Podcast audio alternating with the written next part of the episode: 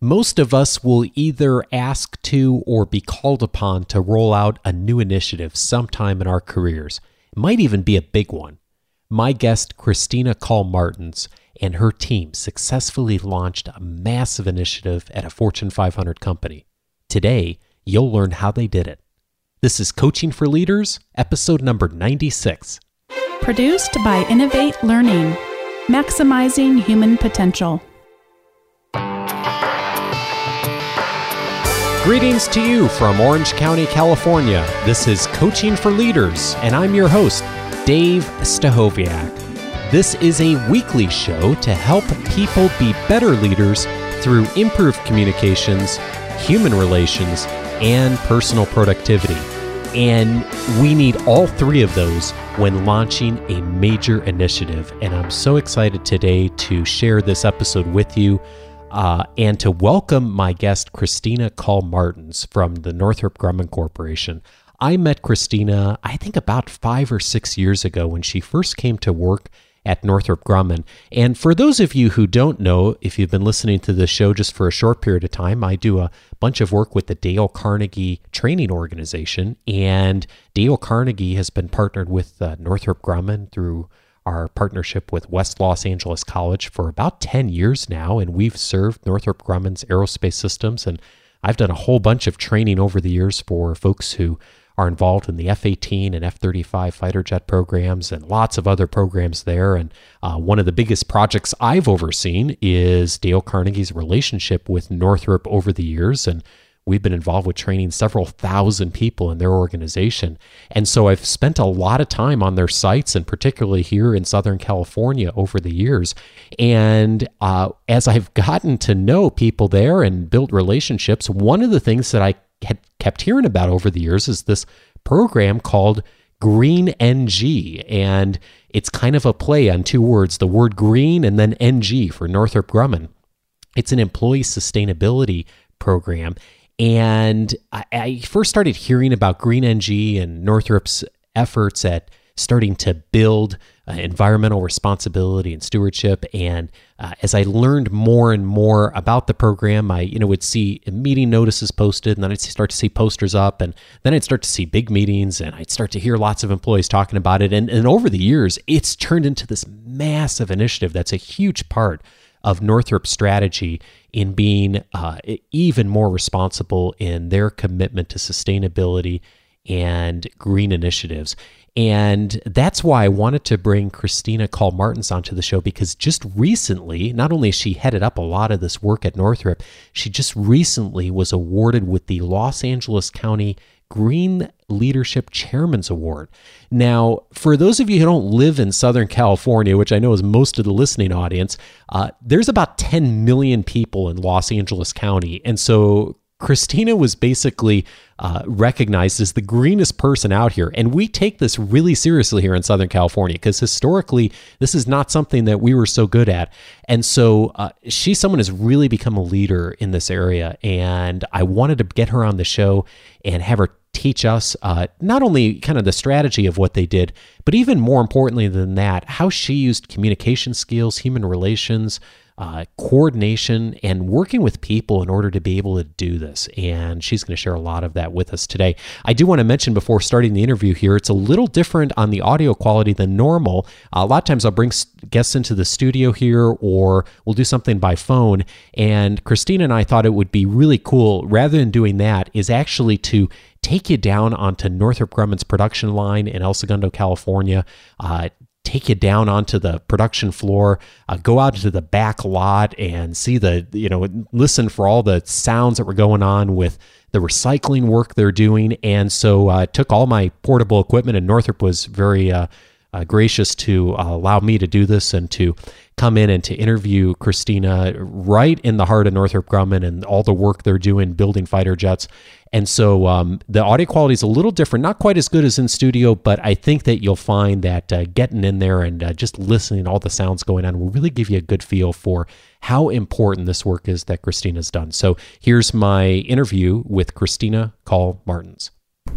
Okay, I am here with Christina Call Martins in the 902 building of the Northrop Grumman Corporation in El Segundo, California. And this is quite a building, uh, it has quite a history to it. Northrop has produced over let's see, 12,000 airplanes in this building over the last, what is it, 80, 70 or 80 years? Yeah, we're from like. back in the World Wars for it. So the building's made out of redwood. It's over a mile long. You know, it's a historical landmark by this point. and it's it's one of the largest wooden structures in the United States or the world or something. Yeah, like I think we're second only maybe to one of the military dorms uh, for one of the military schools back on the East Coast. That's the wow. one that we compete with for it.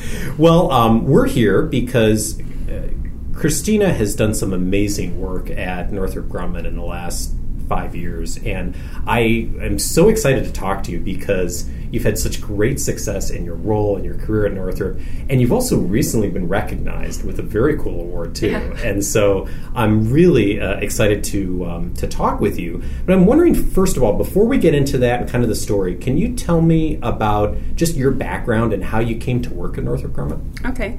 Uh, I guess I'm a corporate tree hugging hippie. That's the difference between what most people say. Most environmental people won't go and work for a corporation because they've got the idea that a big corporation is bad and everything that they do is wrong and that ah they don't want to be associated with it. Oh, okay. But I found years ago with some of the co-op and internships that I had during college that you could actually get a lot more stuff done working from the inside of a large corporation if you had any environmental goals than hmm. you could from when I was working with uh, environmental environmental agencies in the area. We'd worked for the Department of Environmental Qualities in different states, or we'd worked for other nonprofits.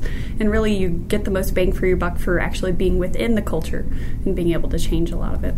So I came to Northrop now about six years ago from another engineering firm that was down in Long Beach. And I had just met my then boss uh, at a party for my husband's MBA class, and I was complaining about something that wasn't so ethical that I was worried about with the last company, you know, mm. uh, and that concern and that I had this engineering background made my then boss say, "Hey, we've got an opening. Do you want to come apply for Northrop?" So really, it is about who you know, and that's how I got brought into Northrop. Otherwise, I had only known about it because my husband's an aerospace engineer by training, uh, so he knows everything about every plane known to man. And then I got brought into Northrop as an environmental engineer and started working in our air quality department. There wasn't even a sustainability program when I first came in. Hmm. So, uh, before I ask you about Green NG, tell me a little bit just how did you get in that mindset of, of looking at things by coming into a large organization? Because, like you said, a lot of folks that really have thought about green work and sustainability, not so much now, but certainly five, ten years ago, really are looking at it from the outside. But you had that perspective to come mm-hmm. and work inside a large corporation. Mm-hmm. How, where did that come from? How did you decide to do that? It was really from all those different co ops and internships that I had taken during college. At first, you were oh. like, well, I'm an environmental science major. Uh, I have to go work for the EPA. That's what everybody first says. You're, I'm going to do environmental stuff. I'm going to work for the EPA. Uh, and then that first summer, there's none in the area where I worked near. But that first year, uh, the Navy actually had an internship program with their environmental awards department. I went and worked for them. So I worked for a Navy subcontractor and worked in that. And then the next year, I worked on construction sites doing engineering analysis for you know soils and everything. And that was a totally different experience. Mm. Uh, another year, I took my Christmas break and I volunteered for our Department of Environmental Quality uh, and helped them set up a refrigeration tracking system, and that was a totally different experience. And after going through that and one with Philip Morris, where I worked inside of a large corporation as well, doing their environmental efforts, um, being able to compare each of those side by side, you're like, wow, which thing do I think I made the most progress on? You know, like, did I make a big dent? How was it received? You know, what sort of chance does it have of sustaining in that company or in that environment mm-hmm. uh, from what I had done? And the one that really seemed to make a difference because it was written into the procedures for the company, how they were going to do it, making sure that everybody would follow it in future plans, was the one I'd had within larger corporations and organizations. Uh, that way, you you get it into the procedure, and that's what everybody follows from then on. And that showed me that yeah, you can make a big difference in there, even if you're initially thinking, oh, this is such a huge corporation, they must be evil. No, that's not the case. Uh, people are the same everywhere. Uh, it's never about the company; it's always about the people that you're working with, Hmm. and everybody is good at heart. So, It's interesting how our experiences do shape our opinions Yes. and and uh, what a what a neat uh, pro- just path you followed along that Yeah. as far as you're thinking. that's So- why I have steel-toed boots that we're going to walk around. Yes, yes, I, I Yeah. see that. So uh, I'm excited to get to tour the plant here a little bit, actually. So tell me, how did Green NG start, and what was your role, and how did that all begin? Okay. Green NG, which stands for Greening Northrop Grumman, uh, started back in 2008. Our CEO at the time says we're going to reinvigorate and get our employees to be able to, you know, help us with our environmental goals that we have to do. They started to see that in the marketplace. Our board of directors had said, hey, you know, this is something that we should be paying more attention to and really engaging our workforce on it, rather than it just being the environmental compliance department's job to make sure we do things. You know, do you have a paper recycling bin? Are you not emitting any toxic chemicals? You know, we're already on top of all of those things within the company. Uh, that's why I was hired in for the air quality compliance group. Uh, but afterwards, they decided that it needed to be a more holistic thing. So they said, we're going to create these Green NG teams. And uh, since I would yell at bosses who would throw away their bottles and cans in the trash cans, like, hey, I know I'm the new person here, but that I've goes to our that." employees. Yeah. that goes back to fun events for our employees. And they'd be like, oh, and they'd take it back out and they'd put it in the recycling bin. Nobody else had ever challenged them on that or said, you know, you should change that behavior. Yeah. So when they said we should have a green team, and our site manager said, "Well, who's going to lead it? You know, who takes this task on for everything else?" All my bosses were like, "Christina, she yelled at us, so she should be the one." so that's how I got to start and start brainstorming about how we should work with our employee teams, and then also some of the goals that we would do within Green Nice. and G. I was already that corporate tree hugging hippie.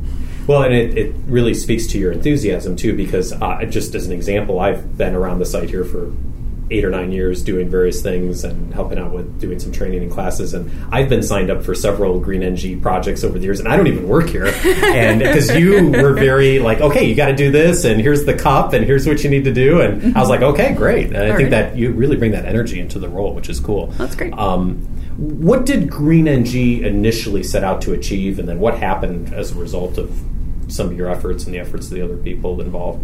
Um, a lot of the initial efforts for Green NG, the way that it was structured from corporate and the board, was that it was supposed to, of course, make us more competitive in the marketplace.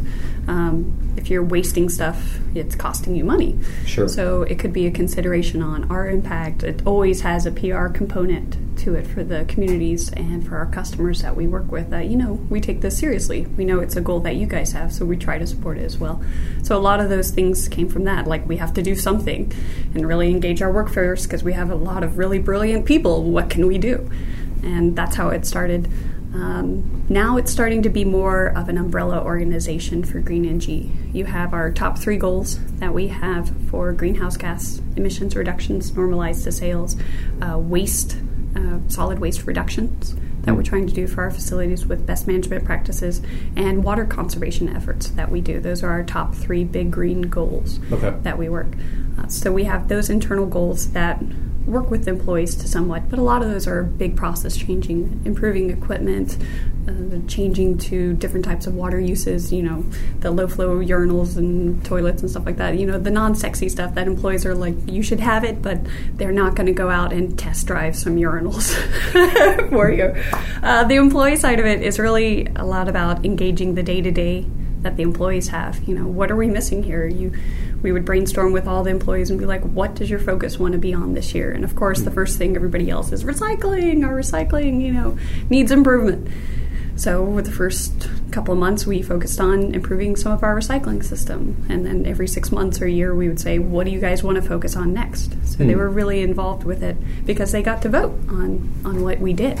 Yeah, and this is one of the strengths that I've seen you do over the years is you just have this great gift of um, getting employees to take personal ownership over what they were doing with this process. So it wasn't just a corporate initiative; it was really their initiative. Mm-hmm. How did you do that? Was that intentional? Did you discover that along the way? What did you do to get that personal ownership? Well, I think one of the things that throughout all my jobs that always would irk me is if you ask somebody to do something and they said, that's not my job or that's not in my job description. And it would flabbergast me. I'd be like, but this is the right thing to do. This will make us more profit or this will help us with our efficiency or do it that way. But if it wasn't their job, they would just, you know, hands off of it. Hmm. So we've been dealing with trying to get more people to, you know, take ownership. If it's personal to them, if they have skin in the game, if it's something that will make their work lives or their, you you know lives in general better, then they're more likely to help you with it. So you're definitely looking for what's important to them because you know they're kind of the collective consciousness of the company and also of the community, the states and regions that we live in. So if you find out what's important to them, they will support all that.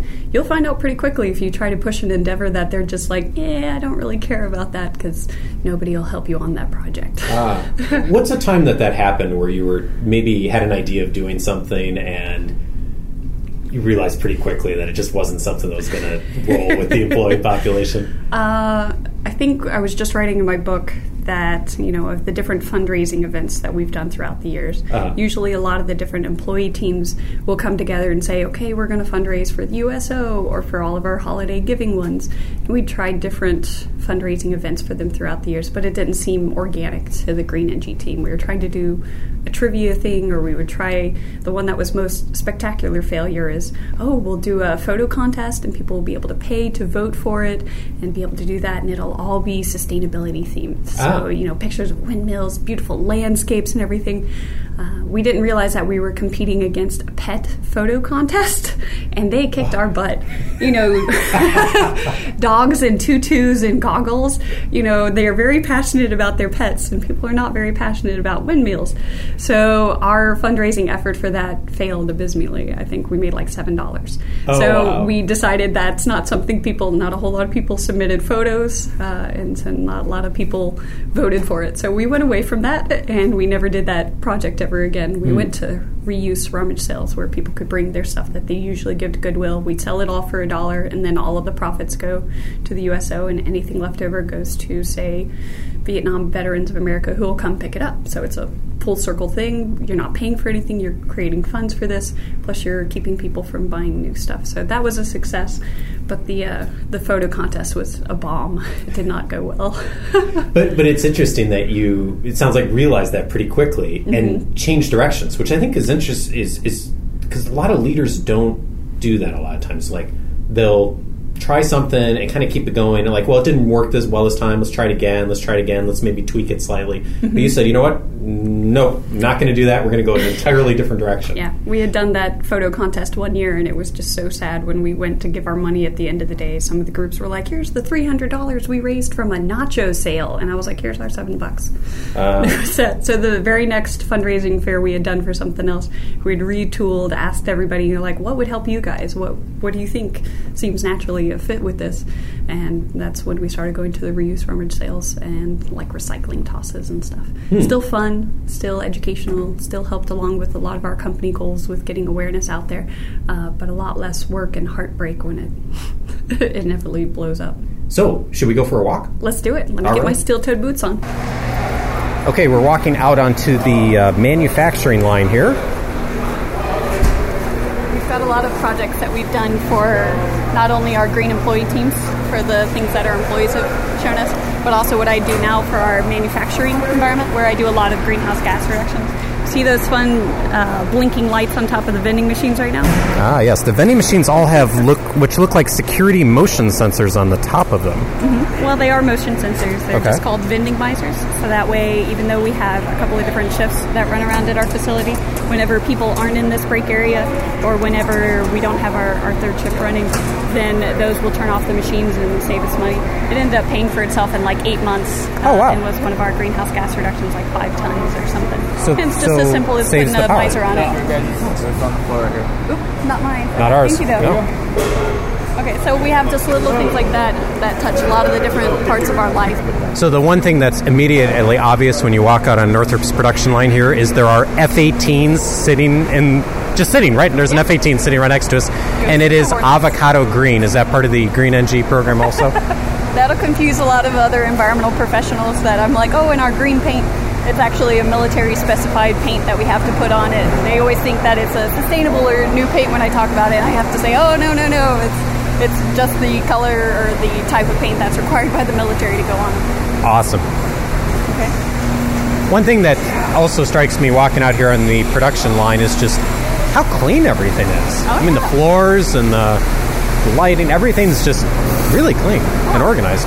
That's been one of the big efforts through our manufacturing group is called 5S. It goes everything from sorting and simplifying and making sure everything has a place that each equipment. So you're going to notice that most things have a marked out taped path for where they're going to be placed.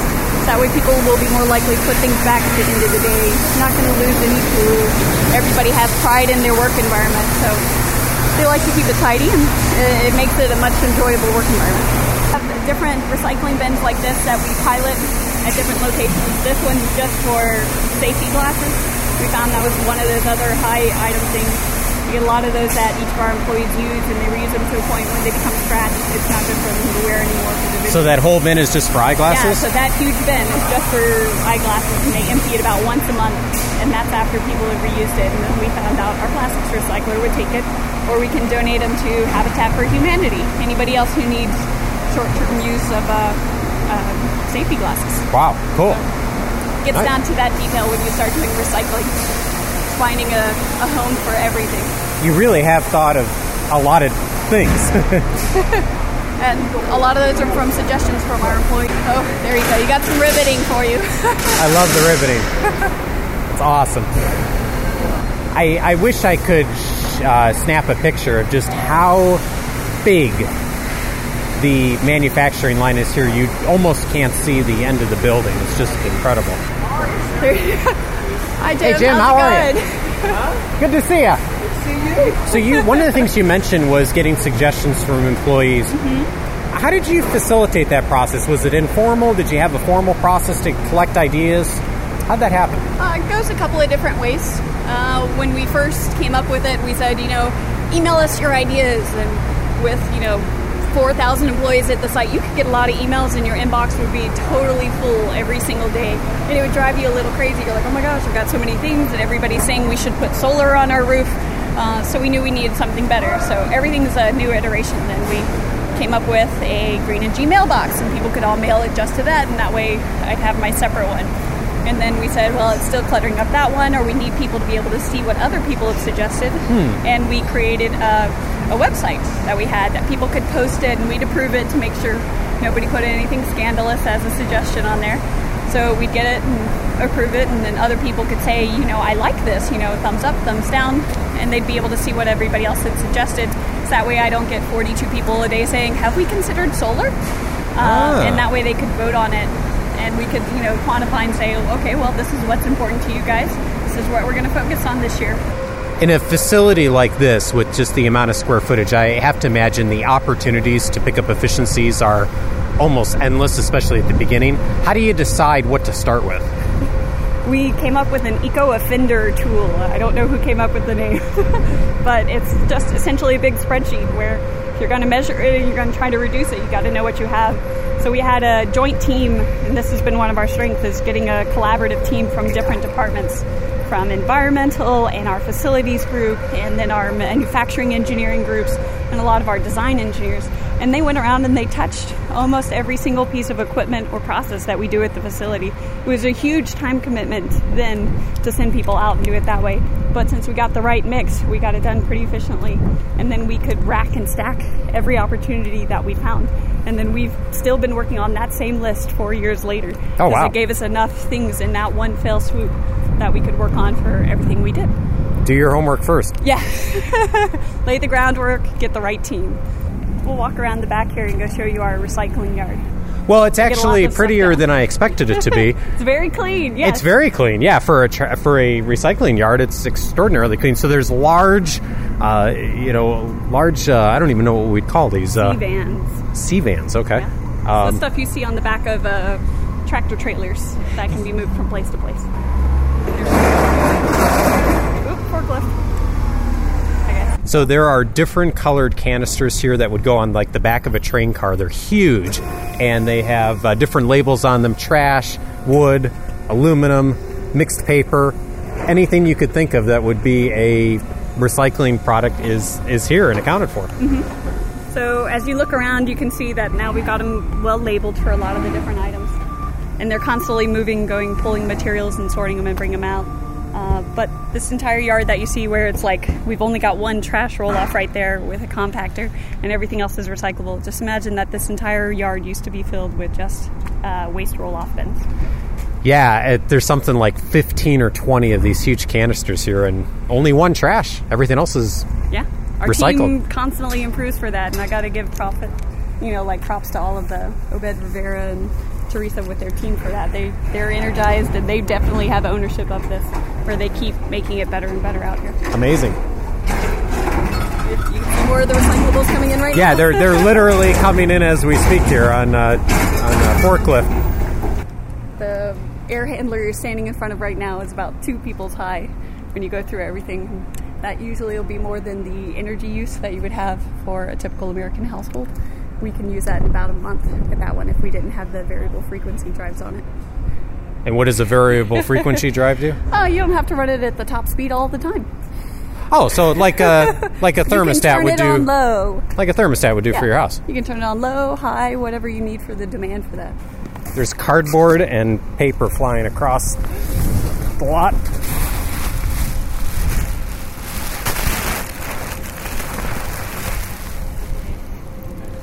Thanks, Dave. I just joined Green NG. That's why our site is so clean. A lot of the employees take that upon themselves. We weren't the only ones that were running after that. yeah, yeah, that was awesome. Okay, so you lost out to dogs and tutus. Yes. However, you did have a lot of successes along the way. We're going to get to a couple of the big ones here in a moment. But what what's one that one success that you had, or one initiative that you had that just really exceeded your expectations? Well, everybody's going to go to the, the recycling first because you can make a big difference with the amount of waste that you're doing. And most facilities are very, very wasteful. You got, you know, the office uh, area. People would go from one location to another, and of course, nobody likes to move. It's a pain in the butt. People always try to purge before they go, and they get rid of a lot of items.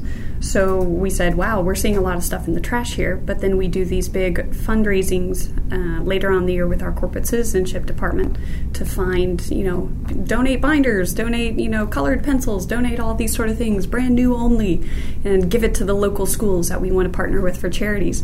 And yet we were throwing away thousands of dollars of office supplies as people would move hmm. from one location to another. And which happens a lot here. They people do, move oh, around like crazy. Oh yeah. yeah, they're constantly switching locations, bays, uh, doing that. So we uh, found out from some of our employees who just started showing up in my office. They were like, they were throwing away all these binders. Can't we give these to somebody? With just huge armfuls of materials, and they would just dump in my cube. And I go, okay, I'm going to work with corporate citizenship, and we'll find something. And over time, we became more proactive and we figured out how to eliminate a lot more of those wastes. We Hmm. work with our facilities department ahead of time. You know, a, a bay move is announced. Great, okay, we would assemble the team for our facilities people, whatever group was moving, our records management ones, uh, our security people, and bring together all the different aspects so that way we could, you know, have bins placed out and get communication out about, you know, you'll be able to recycle your office supplies and we first said, okay, all of it goes to schools, you know, don't take anything from this bin. And then we thought, well, then they'll just rebuy new stuff and somebody else might want that, you know, pen or, you know, three hole punch that's in there. So then we adjusted it again, saying, okay, put stuff here to be reused. Yes, you can take anything for uh, your office use out of this bin. Go for it. And then it was less stuff we had to have our HIP students sort out and Hmm. then ultimately give to people and deliver. So it was saving money for our company as well. Um, and then everything that was left over and sorted, we would give to all the local schools. And the local schools were all nominated by our, our green team employees that were like, oh, my kid goes to such and such, or we do a tutoring program down here. So as long as we could drive to it within our lunch hour, we'd borrow a truck from our transportation department, load up the extra office supplies, and we'd deliver it. Uh, and it's great to see you pull up with the truck and a couple of volunteers who are helping you offload it. And a teacher will see you and be like, boys, go and help them unload the truck. Bring it into their centralized, you know, like central office. They'd be able to give it to all the teachers first, and then a lot of the things that schools sometimes would be like, "Oh, we don't need binders." Well, your students do, so we would make sure we timed some of those at the beginning of semesters. I'm so that was my favorite one. Probably is the surplus office supplies. Yeah, yeah, Yeah, It yeah. sounds really, really successful, and then also you adapted along the way as you learn things from Oh, yeah. people. And, and you know, one of the the parts that's been a theme throughout all your conversation with me so far is just how much other people were involved, and people like you said who are. Engineers, accountants who have nothing to do really uh, Mm-hmm. Yeah, with it's not their job it's to not their job, uh, not even a portion of their job, really, and, and spending time on lunch hours and volunteering their time to do this. Why did people get so excited? What is it that you all did that got people so excited about it? Well, I think one of the things we did in our initial kickoff meeting is we were coming up with, you know, how to get people excited about this, how to do that. And somebody brought up, well, they do this at home, why wouldn't they do it at work? And so when we did the first kickoff meeting, we had everybody, you know, by a show of hands, uh, one of our Dale Carnegie tricks, uh, who uh, has you recycled this at home, whoever turned off a light and did this sort of stuff, whoever saved money by, you know, doing this sort of thing. And, you know, tons of people would raise their hand and we're like, and how many of you did it at work? And all the hands dropped. And we're like, that's why we're doing this. and everybody was like, oh, they had made the connection. Uh, and saying that you have the same opportunities at work as what you already do at home, it really made it personal to them. Tell me about this award. So you just received this amazing award this week, actually. Yeah, yeah. From uh, is it the uh, the, the county LA County? Supervisors. Yeah, the Board of Supervisors from LA County. It's the top environmental award for all of Los Angeles County here in California. Uh, Which, by the way, um, cool. is is a huge deal. The president of Northrop sent out a mailer about it that Christina received this award, and so uh, you you're essentially been uh, recognized as the greenest person in Los Angeles County, which Yeah, is huge. cool, There's yeah. tons of companies, tons of people up for this award. So, uh, what does that mean to you? I, well, I think the biggest thing that first hit me for it was a I didn't know this award was coming. I hadn't nominated myself for it. We always nominated our company like as a team. You know, like our employee teams have done this, or our fleet team with us have done these sort of things. And we applied the last couple of years and become finalists. And then I left the department. They didn't make finalists this year. Um, so we're like, oh darn, we thought this was our year. We have a really great team. Um, so when I got the award notice from LA County, I was flabbergasted. I was like, how did this happen? Um, some of our teammates had gotten together and said, you know, Christina's done a great job with this. Uh, she's a shining example that we should do this for other companies and let them know that one person can make a difference. And I was just, I was floored. I was honored that they had said, you know, Christina, we're nominating you. They totally surprised me with it. They had asked for information saying that they were applying for themselves for another award. And I said, no problem. Of course, I will help you apply for that. You guys are totally honoring for that. Like, you will win hands down for your award. Uh, and they were secretly using it to nominate me for this one. So nice. what floored me is that they had you know brought it upon themselves to do the nomination and that's what I, I think was the biggest honor is that somebody else had done it You're a really talented French horn player, in addition to your professional uh, pursuits. What have you discovered about yourself through making music? well with the french horn that i've played uh, I've actually played since middle school. I have a music degree in that as well. So I always joke that it's you know, by doing the engineering and my managing work during the day and playing music at night, it's a lot of left brain, right brain. You never get tired because you're doing totally different stuff.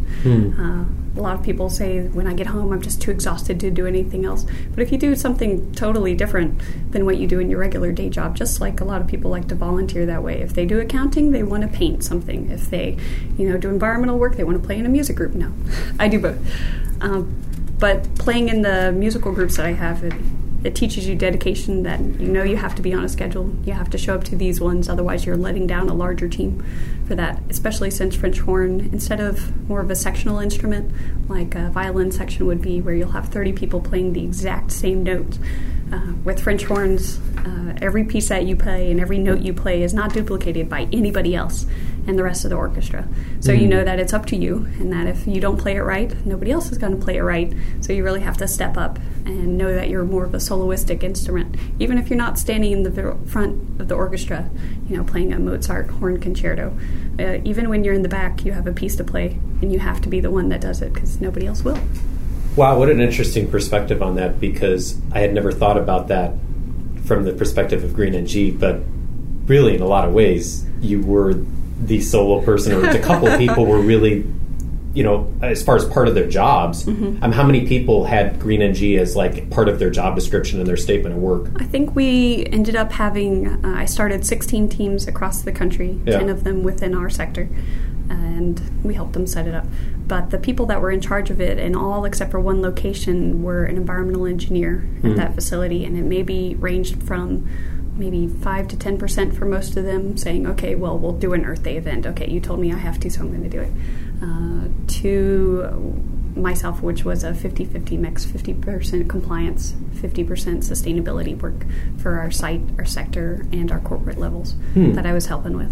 So, Hmm. So even for you, it wasn't your full time No, no. full time job. I would have loved for it to be. Yeah, Yeah, it's, wow. it's very exciting for that. But you know, Amazing. my dork side for engineering really liked the compliance and engineering side too. So you know, it's, it's still things I come into the company and I love doing. But you know, you get to trade off on. Uh, if you were sitting at your computer for too long, you could then go sort office supplies if your eyes started to bug out of your head. So that helped. There's a lot of people that are part of our show community that work in large organizations, and I know some people who are either currently or going to have the opportunity to stand up a large internal initiative like this. Mm-hmm. What advice would you have for someone who was in a role where they're been asked to stand up an initiative like this or move something forward or maybe come up with an idea to do this and someone said yes go for it Okay. what Uh, would you to get say them started? yeah what would you say to get them started Well, we kept, uh, came up with a little packet of how to start a Green NG team because we had so many different groups and sectors saying, You started a team, it's still going. How did you Ah. do that? So we came up with a little, you know, one page summary. You know, first thing, get an executive sponsor because in our industry, unless you have an executive who says, you know, this is something we should be doing, then everybody thinks it's a flavor of the month and they don't pay any attention to it. They may not volunteer. They'll say, oh, I'll get all involved and I'll get excited, and then they're going to cancel it and go to something totally different as their emphasis. So by having that first executive sponsor at the very top, it just shows that there's some company uh, buy-in to the event. Then we had like a, a set PowerPoint that said, you know, ask them these sort of questions, show them these metrics for that, and then show them your competitors. And then everybody, it gets very competitive in our industry, and they're like, oh, they're doing that, we can do that. So that helped. A lot of people got really rallied up because they're competitive. Cool. Uh, and then we would just say, and you know, within that first meeting, you, uh, within two weeks of that, you need to have your first volunteer event because otherwise it'll feel like you started and then it just loses all of its momentum. So as soon as you get those people that are excited and that got that email and said, "Yeah, I'm going to go to this kickoff meeting," you have to have something that translates their energy uh, immediately into some sort of event. So I don't care if it's going and placing mulch around the trees at your facility there or donating some surplus office supplies to the schools. You have to do something within a short time frame of kicking it off. And then those sort of people get used to it and they, you know, get a taste of that sort of thing and they'll they'll be volunteers for life. Who's someone that's been a role model for you in either your communication or leadership skills, and what have you learned from them? Wow. Uh, I had a mentor here at Northrop Grumman for three years, Jim Callis. he helped yeah. bring in uh, Dale Carnegie to Northrop Grumman, and he's definitely he was the epitome of servant leader for a lot of these things. He wanted to see other people succeed. He wanted to see the company do well. You know, he was very loyal to the people he worked with, the company that he worked for, and the ideals that he looked for. So he took his time out to help us start off back when I was in our our youth feeder kind of group, Connect One G. It's like a the young people at Northrop originally social group in the management club, and we decided that we'd be able to do some mentoring programs between the two of them. So I helped start it up from this Connect One G side, and he was the president of management club. So we got the two little teams together, created this mentoring program, and while we were coming up with it, he got so excited. He goes, "Well, I want to mentor," and I said, "Well, I want you as my mentor." So we jumped in immediately while we are creating the program and started a mentorship there. So being able to meet with him uh, through several years because he's not one of those people that once you have a mentor for a program, the program goes for nine months and then okay, see ya, good luck with your life. Uh, even to this day, now that he's retired from Northrop, you'll still get emails and Christmas cards from him asking how things are doing. He'll show up at a management club event now that I'm uh, membership chair for Management Club and not just in the, the youth feeder group. And he wants to know how I'm doing, and he's very excited every time he sees uh, something new that happens for it. So I try to emulate a lot of the things that he does about really caring for the people that you work with, mm-hmm. and those, especially for me, made my success by really caring for the people who volunteered with me because they were taking the time and effort for it, and you got to show respect and honor them for working with you for that. Christina Cull Martins is the recipient of the County of Los Angeles' chair chair's Green Leadership Award and uh, has been a leader at Northrop Grumman for five years now. Congratulations, Christina. Thank you.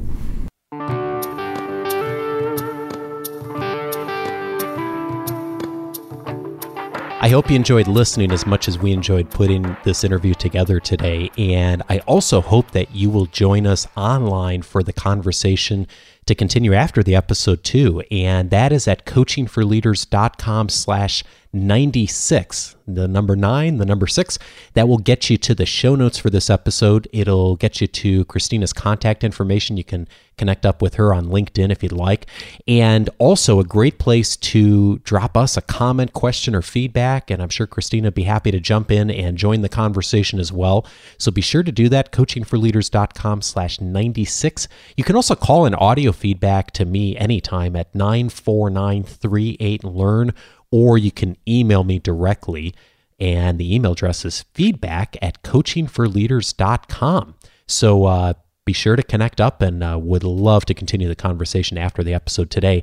And speaking about things coming up, episode number 100 i mentioned uh, just last week is coming up and the two year anniversary of the show. Is just around the corner. And i mentioned last week that in episode 100 the show's going to be devoted to you your success stories. I'd love to hear as many success stories as possible from our community members. And i'm going to try and include as many as i can in episode number 100 that is you. So if you've been listening to this this show for any length of time and that's you know even if you've just listened for a couple episodes or maybe this is the first time you've listened, I would love to hear what you've gained from this show, how it's been helpful to you, what you've applied from it. And so, if you'd like to leave an audio comment to be featured in episode number 100, uh, there's two ways you can do that. One way is you can call into our feedback hotline. And again, that number is 949 38 learn just leave a uh, message there and that way i will uh, get that and be able to include it in the episode you can also visit the website at coachingforleaders.com slash speak.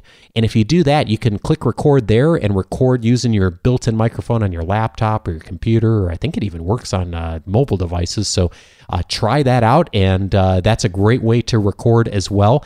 And you can uh, submit it however you want, whatever works for you. If you're not sure what to do, I just suggest saying, hey, what's one thing you've discovered by listening to the show? How did you apply it? And what'd you get? And if you uh, say those three things, I think that's a great place to start. I'd really love to hear your story. In anything, if it's from recently, from long ago, I'd love to hear the story. And I know that the other members of this community would love to hear your story too and uh, be able to be inspired by your actions so they can go out and take action as well. So please do that. Uh, again, uh, coachingforleaders.com slash speak or call into the hotline. And that's a great way to uh, get featured in episode number 100. Hey, I'm uh, not going to mention any names of folks who connected with me on social media this week. I'm posting the show a little early since I'm heading out of town.